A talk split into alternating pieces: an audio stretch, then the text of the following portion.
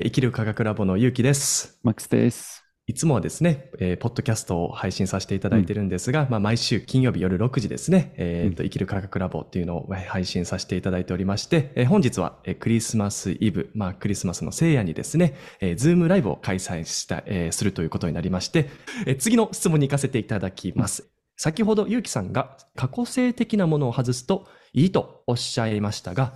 どのように外すと良いのでしょうか？同じ質問が2回来てますね。えーっと、違う方なんですけれどもね。はい。すごくいい質問だなと思うんですけれども、まあ、過去性の解放って多分いろんな方法があると思うんですよね。で、一つね、皆さんにあらかじめお伝えしておきたいことなんですけれども、何でもかんでも過去性を外せばいいっていう問題ではないと僕は思ってます。まずね。あの、過去性を外すっていうことは、何かしらそれに対してテーマがあって、その過去性的なテーマに気づいてるっていうことが大前提で話すのは僕大賛成です。うん何も気づかずにただ外すっていうのは本当に実は意味がなくて、実は同じような過去性体験を今世作ります。本当に。なんでかっていうと意識の状態変わってないから。うんこれね、ちょっとよく、実は本当によくあることなんです。うんで、じゃあ外し方。ね、外し方。あの、世の中にはね、いろいろあると思うんですけれど、まずよく聞くのが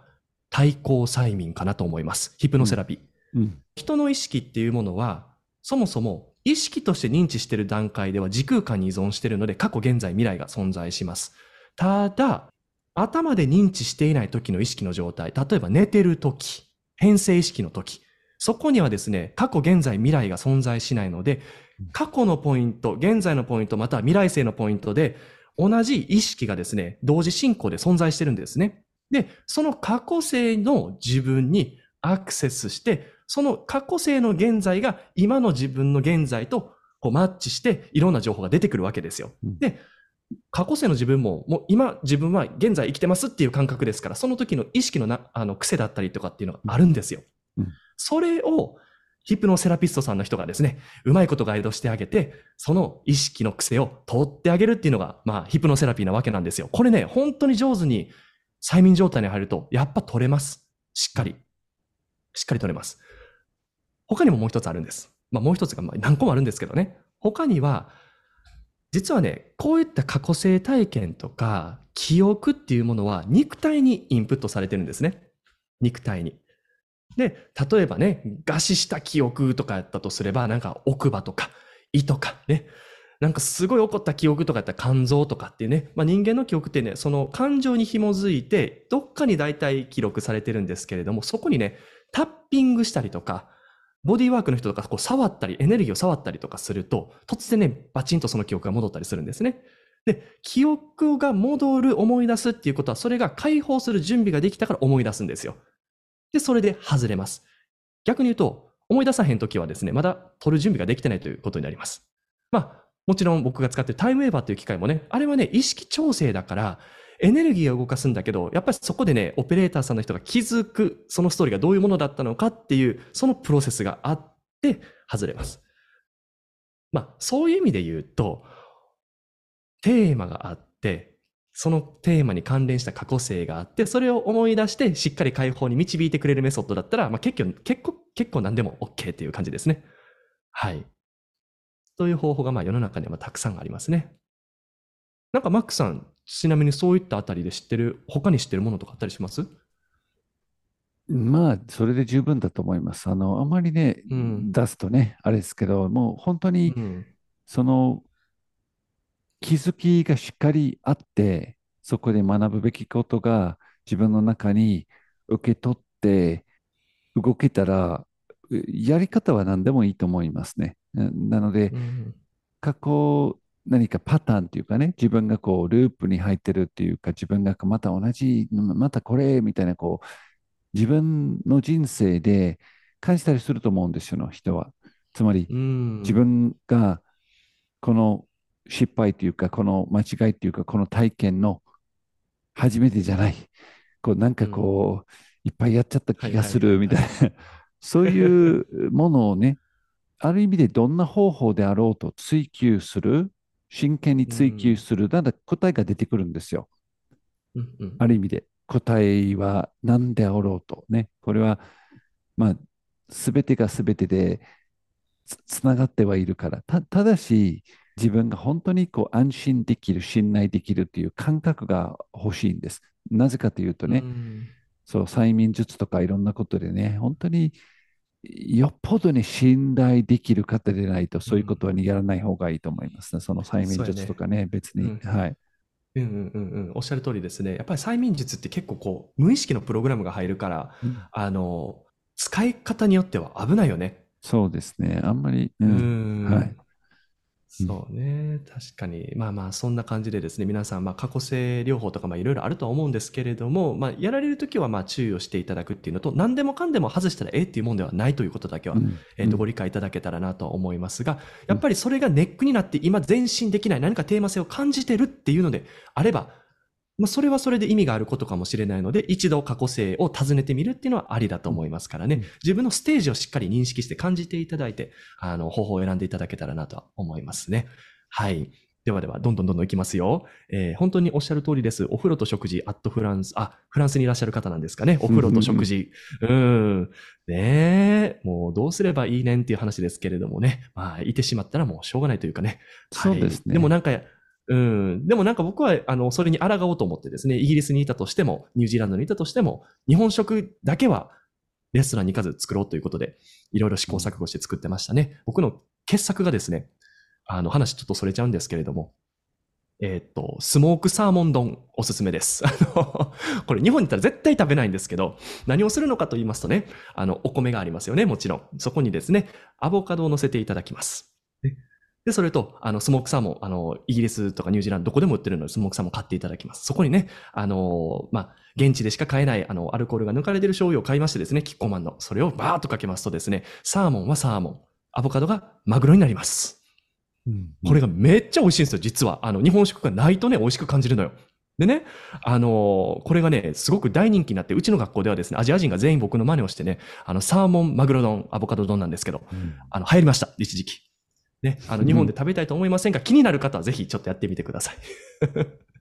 ねえ、どうでもいい話、よくこんなにベラベラ喋ります。はい、次、えーお風呂、めっちゃわかります？そうよね、お風呂いいよね。はい。えっ、と、カナダでも、なんとか貯めて入ってました。なんとか貯めてね、もうあんまり寒くなるとなんか氷でも張るんちゃうカナダとかやったらね。はい。で、えーグラウンディング、アウトプット、あグラウンディングイコールアウトプットということですが、えー先ほどそのような意味として話されていたような気がするのですが、えーまあ、実際グラウンディングとはどういう意味で話しているのですかということですね。いい質問。マックさん、どういう意味合いでグラウンディング言ってたんやろ？まあ、アウトプットとも言えるんですけれど、うん。3次元に、ここにいる自分にしっかり意識を持って、えー動くっていうことだと思うんですよね。えーつまり、目の前の環境と、今、その環境にいる自分自身の肉体。ここに自分のフォーカスがしっかり入って味わうっていうことがグラウンディングとも言えるし、まあ、アーシングはちょっと特殊なね、こう、本当に地球のエネルギーとつながる部分なんだけど、意外と今、この瞬間に自分の意識がフルにつながってないっていうか、この瞬間に、目の前の瞬間に根を下ろしてないっていうことが多くて、自分自身もね、長年ずっとそれが癖でね、ついあれを考えて、これからを考えて、あれ、これ、あれ、これ、あれ、これ、これ、あれみたいな、こう感じなんだけど、一回これ入ったね。それをしっかりと本当に僕はたまに呼吸法の誘導しながら言うんですけど、今、目の前のこの瞬間に欠けてるものは何ですか？皆さん。今う、ん。自分のいる場所、欠けてるものは何ですか？ちょっとさ、例えば自分自身がそわそわして、何かこう見ながら、別のことやりながら、別のこと考えながらっていうね、そういう場面があったりするかと思います。現代人だからね、皆さんもそういうことあるかと思いますね。えーこの勉強もしたいけど、えーこのせっかくポッドキャストがあるから、ポッドキャストかけながら勉強しながら、でも時間がないから、何か食べながら、勉強しながら、ポッドキャスト聞きながらって、これね、一個も味わえてないわけですよね。そうやね。自分自身もそういう時もあるわけですから、そういうことって何かこう、何かが足りない、焦りが入ってるわけです、自分自身に。で、その何かが足りない焦りっていうのは、要するに、この瞬間に、目の前の環境も含めてですよ、何かが欠けてるっていう誤解だと思うんですよね。でも、うんその質問を逆にすると、今この瞬間に何が欠けてますかって意識すると、あ、そうやった。欠けてるものないって。ただ、うん自分がフルにここにいるだけ。これがグラウンディングとも言えると僕は思いますね。い三次元的に自分の意識をフルに持って、この環境、この肉体、肉体自身にもフルに意識するともう本当につま先感じる。指先感じる。うん呼吸を感じる。それこそ今、ここにいるっていうことね。それ。っていう意味です。僕にとって。なるほど、なるほど。そうか、そうか。じゃあ、この今、この瞬間っていう時っていうのをしっかり味わう、感じるうん。これがグラウンディングってことですよね。まあ、だからそう考えると、なんかね、グラウンディングとかアーシングとかっていう言葉があるかもしれませんけれども、まずグラウンディングさせたいところっていうのが、僕たちの魂のとってのグラウンドに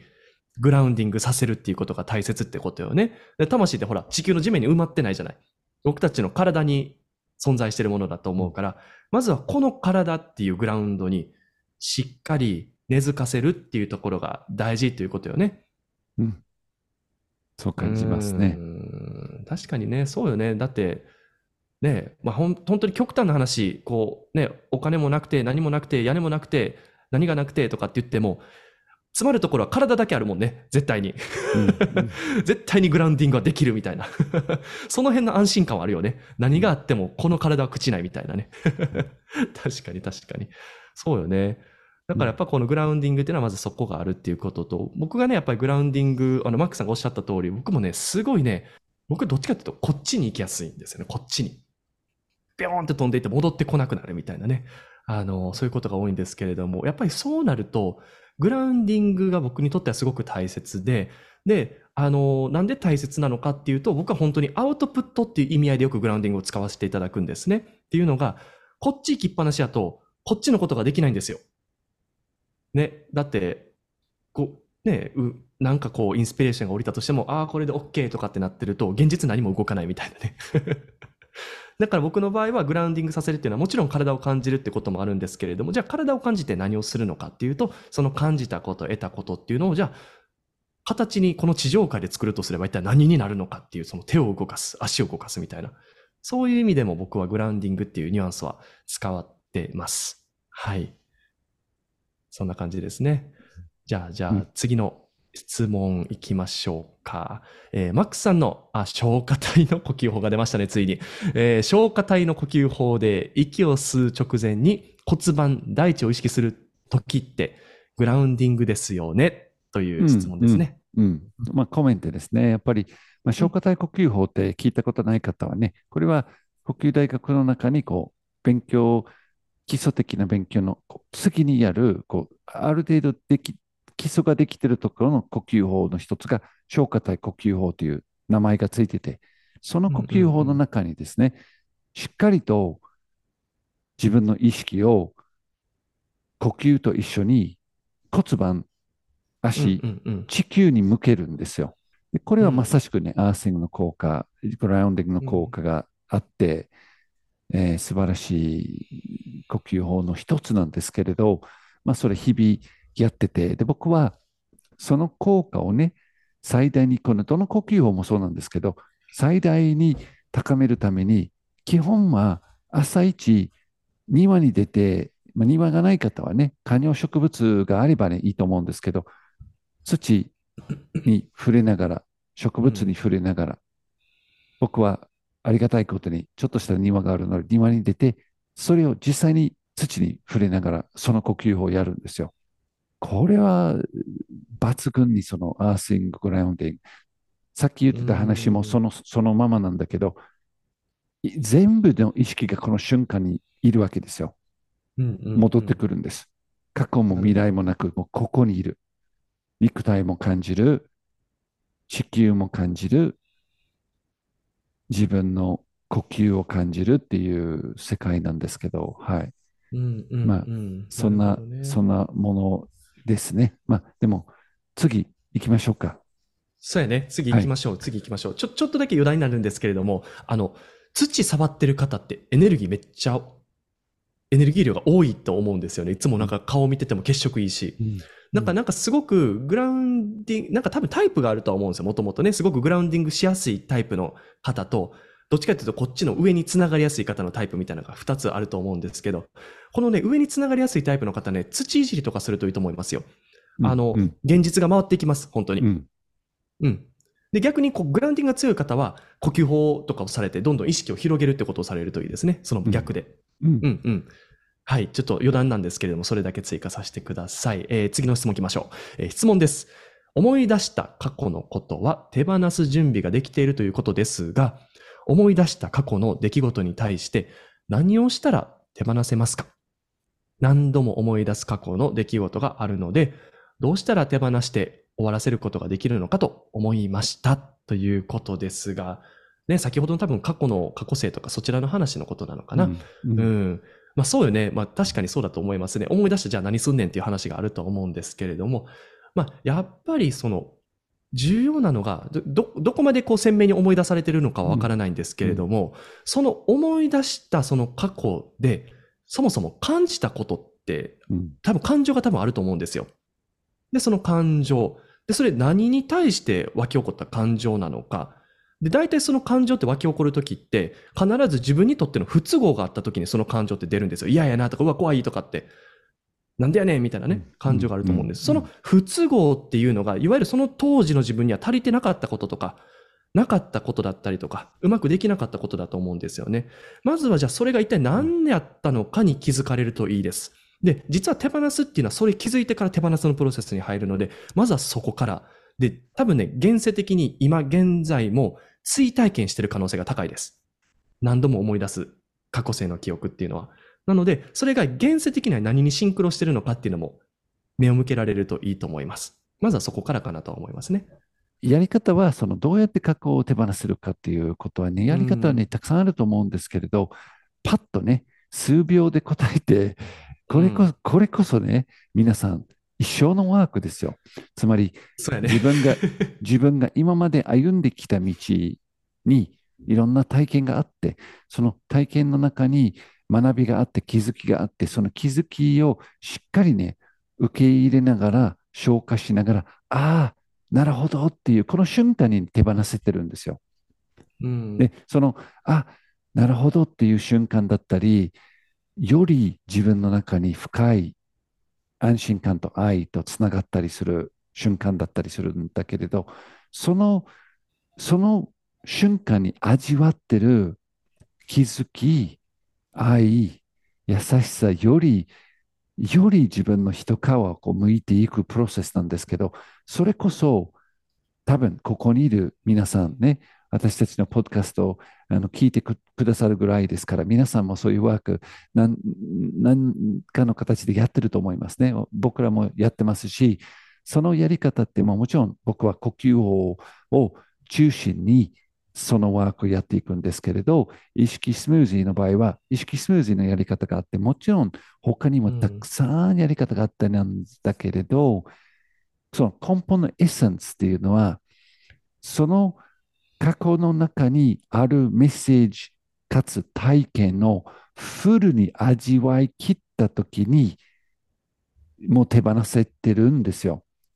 うん。うん。うん。ということですけど、そこにどうやって到着できる、つまりフルに味わうというのは、これはもうやり方は本当にたくさんあって、そうやねえーうん呼吸でできますし、はい、しょっちゅうんうそういうようなことを、えーコースの中にいろんな方々と一緒にこう案内しながらやってるんですけれど、えーかといってそれがけ唯一のやり方でも何でもないんですからね、自分が気がうんうん気が合うところというか、これはいいなって思う方向に行けば、答えは出ると思うんですね。そうやね。そうですね。うん。なのでね、まあこれは本当にあの、長い期間とは言いませんけれども、まあ、一定の期間でね、向き合っていくものでもあるかもしれないので、まあ、この瞬間でこうお答えするっていうわけでもなく、まあ、そのエッセンスはありますけれども、やっぱりどういうふうにこう手放していくのか、どういうふうにフルに体験していくのかっていうのは多分、お一人お一人の多分シナリオがあると思いますのでね、そこはやっぱりこう、ガイドしてくれる方に巡り合うとね、よりいいかなというふうには思いますね。うんそうですね。はい、ちょっとさ、はい最後にこの質問で終わろうかなと思うので、これも最後面白い質問が来てるので、えーマックさん覚えてるかな？夢のお話しした日ね、あの、ポッドキャストで。はい。えーポッドキャストで夢のお話をされていた時、お二人とも浴衣のようなものを着た人、かっこ男の人？と会ったということでしたが、それは一体どういうことなのでしょうか？お二人が同じような意識レベルにいるからなのでしょうか？まあ、だからそもそもこの人たちに会ったとか、うん。見られたっていうことは、どういうことがどうなって起こったんやっていうニュアンスなのでしょうかね。うんはい。はいこの回面白かったね。面白かったですね。はい。うん確かに確かに。え、マックさんどう？どうどういうことなんでしょうか？はい。どっからね、入ねえるかっていうどっから話そうみたいですけど、あの、その時のポッドキャストエピソードは確かにね、こう宇宙人っていうか、宇宙の話してたと思いますね。で、普通に考えると、地球生命が唯一宇宙にある生命、唯一この惑星にあるっていうことはもうナンセンスだと僕は思います。そもそももう本当に理屈で考えてもそれナンセンスなんです。その無数に惑星と太陽がある中で、この惑星でしか生き物がおらんっていうことがもうちょっと意味がわかんないっていうか、それ普通の結論にならないと思うんですけれど、でも実際にいるかっていうといるんです。他の生命体、他の惑星にも。で、そういった方と会ったことあるかっていう話してたポッドキャストのエピソードだったんですけれど、会ったことがあります。その着物を着てるね、うんえーまあ、うん着物らしきものをね、着てる素敵な方と出会って、でたまたまね、えーゆうきさんもね、同じような方と出会って、もう、だから、同じ惑星から来てるんちゃうかっていうような 話なんだけど、あの、二人ともね、あの、ね。で、たまたまね、これ最近知ったんですけど、僕の誕生日ね、2月6日ですよ。うんうんで、ゆうきさんって2月9日ですよね。そう、肉の日。はい。うん。なので、それもね、やっぱり近いっていうのは、まあ、いろんなね、近いものっていうか、縁があるっていうことだと思うんですけれど、その人たちとの縁があるっていうことは、まあ、その惑星なり生命体なりとの縁があるっていうことで、それが正しい、正しくないわけじゃなくて、みんながみんなで物理学の紐論でいくと、宇宙そのものがそれぞれのポイントがつながってて、もう無数のプラズマ、プラズマという紐で、でそれぞれの人が、こここにいる皆さんも、どこかの他の惑星だったり、生命体だったりとの縁があるわけですよ。猫と縁があるとの同じように、うんパートナーと縁があると同じように、日本と縁があると同じようになんだけれど、そういうものは、ただ縁としか言えないから、その、その 人たちは。あの、上、下、ね、右、左でも何でもないんですから。うん。うんうんうん。いや、まさにまさにおっしゃる通りやね。うんいや、それこそね、あのーまあ、本当にもう趣味の趣味でやった解析があったんですよ、タイムウェーバーでね。で、タイムウェーバーって基本的に意識反応を見るものなので、反応がある場所だったらもうは、もう意識がバーンと反応するんですよ。で、うんある日ね、NASA の宇宙の地図みたいなあの画像を見つけたんですよ。で、そこには星が本当にあのいっぱいあって、で、その星にね、ピン、まあ、ピンというか、まあ、あの、マークを打っていくんですよ。で、それで、どこの星と一番こう意識がつながりやすいんかなみたいなのをね、あの、興味がある方と一緒にいろいろやってたんですよ。で、そしたらやっぱりね、各々全然違う星団からやっぱこう意識がつながりやすい場所が分かれてて、うん。で、まあ、ある人はそれこそ、オライオンの、あの、星団だったりとか、ある、あの、僕と母と、あの、妻のシャオは全く同じポイントの星から来てたんですよ。意識の反応が。うん。うん。何百個もあんのに選択肢が。うん。なんかやっぱりね、自分の、なんか意識せずて、せせずとも、つながりやすい星の意識か、その星の住んでる宇宙人と、なんかつながりやすい存在はいるっぽいんですよね。で、それがもしかすると今世生まれる前に直近の場所やったかもしれへんし、うんまあそれは何かはわからないですけれども、うんどうやらそれはね、やっぱ反応を見るとあるっぽいんですよね。うん。うん。で、僕がね、その、あの、まあ、僕がその宇宙人、同じね、マックさんがお会いした宇宙人と 同じ宇宙人を見たのが、マックさんだいぶ随分前に見られたんですけれど、僕どっちかというとすごい最近見たんですよ。一ここ1、2年前とかの話でして、で、見たのには結構やっぱきっかけがあったんですよね。で、そのきっかけっていうのが、やっぱりね、自分の中でも結構意識がこう進んできたというか、雑音が少なくなってきたぐらいから、そういうことがやっぱり起こり出したんですよ。っていうのが、日々やっぱりいろんな情報に触れたりとか、いろんなこと考えたりとか、いろんなことしてると、やっぱりそういうね、情報っていうのもその中に紛れてしまって、何がどうなってるのかがわからなくなるんです。自分、全部自分の思考やと思っちゃうとか、全部誰かに言われたことやと思っちゃうみたいな感じになるんですけど、まあなんかそれがこう、ノイズが減ってくるとともに、かなり、しかもはっきり、鮮明に見えるんですよね。うんうん、もう本当にね、あの、僕が見た時っていうのが本当に、起きてると思ってるぐらいのはっきりさだったんですよ。うん、っていうのがもうベッドに入って、目を閉じた瞬間に目が開くみたいな。閉じてんのに開いてる。だからもうそっちで閉じると今度は現実で開くんですよ。だから一生閉じられへん目みたいなね。結構パニックですよ。皆さんやってみてください。閉じてんのに開くって。目乾くみたいなね、本当に。だからね、そのパッて閉じて、こうパッて目開く。で、それで見るとね、あの、おるわけですよ。その浴衣を着てる人がね。まあまあ、そんな話をすると、またまたどんどんどんどん話がこう長くなってしまうんですけれども、まあ基本的にね、彼らね、喋らない。テレパシー全部。うん、全部、もう全部テレパシー。本当に。すごい量の情報が入ってきた、その時は。ね。で、マックさんツアーやったよね。うん。そうですね。はい。うん。惑星ツアー。惑星までね、えー、いろいろ案内されて、なんだけど、なんだけどね、これはね、本当にどれも面白い体験なんだけど、僕はよく言うんですけど、これ本当す素晴らしい体験なんだけど、おまけなんですよ。まあね、おまけ、うん。つまり、ここに、地球に、この肉体に、目の前のシナリオに、ここ、ここに全て必要なものが今揃ってるわけですよ。で、必要なタイミングで、ベストタイミングで、例えばそういうことを思い出したりね、そういった方とつながったり、えー、自分のパートナーとつながったり、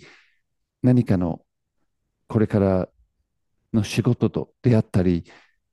あのようにね、戻る時だって、これもベストタイミングで起きるわけですよ。はっきり言いますと。なので、それぞれの体験にはタイミングと縁があって、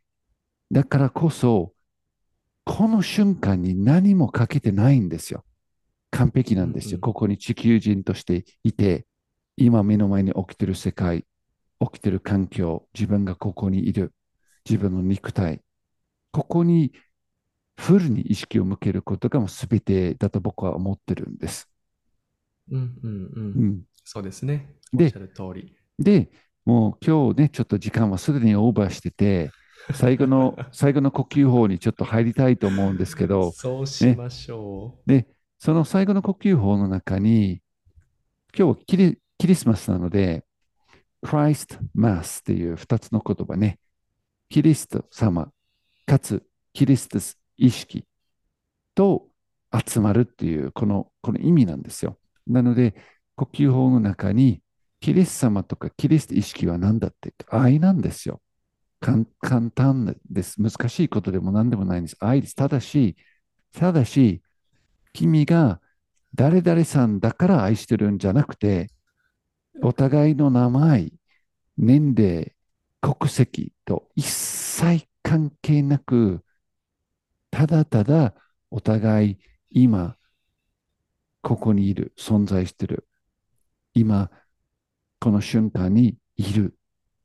お互いの存在を認め合う。そういう愛なんですよ。それイコールクリスマスの本当の意味だと僕は感じます。で、それをちょっと最後の呼吸法に、えー、意識したいと思ってます。で、それをちょっと最後の呼吸法に、えー、意識したいと思ってます。目を閉じて、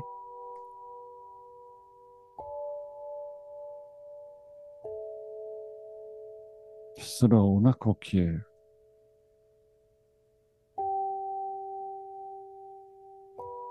優しい呼吸。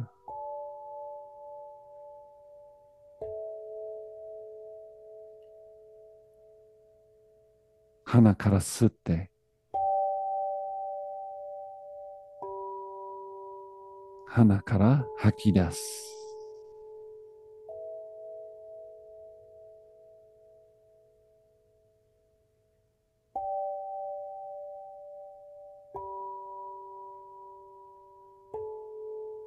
一つ一つの呼吸を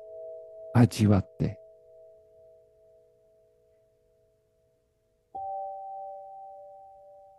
スローダウンします。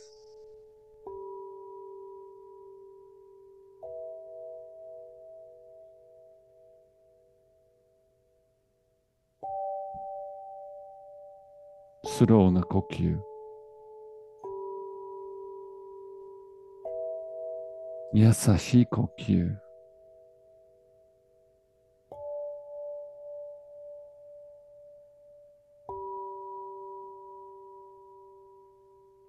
自分の足を意識して、つま先、足の裏、かかと、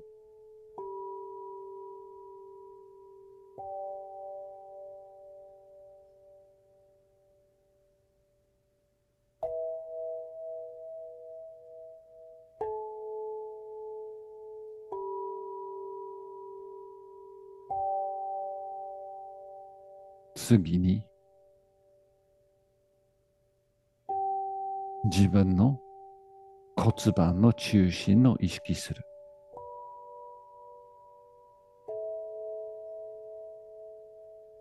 骨盤。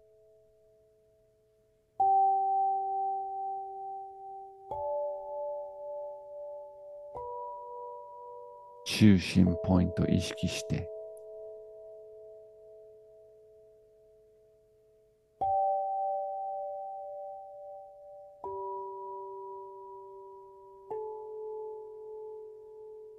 次に胸、ハート、心臓です。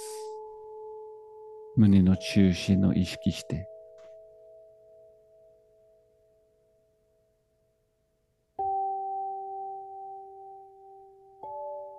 スローな呼吸。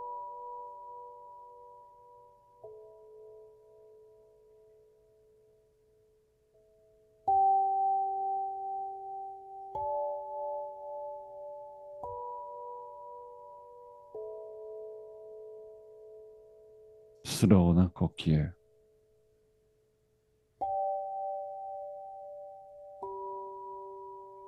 胸の中心が穏やか、優しい、気持ち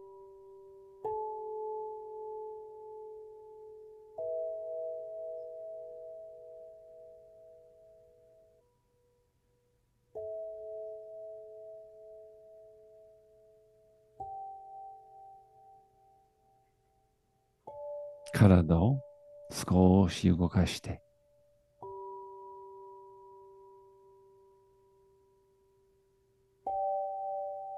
準備ができたら目を開けましょ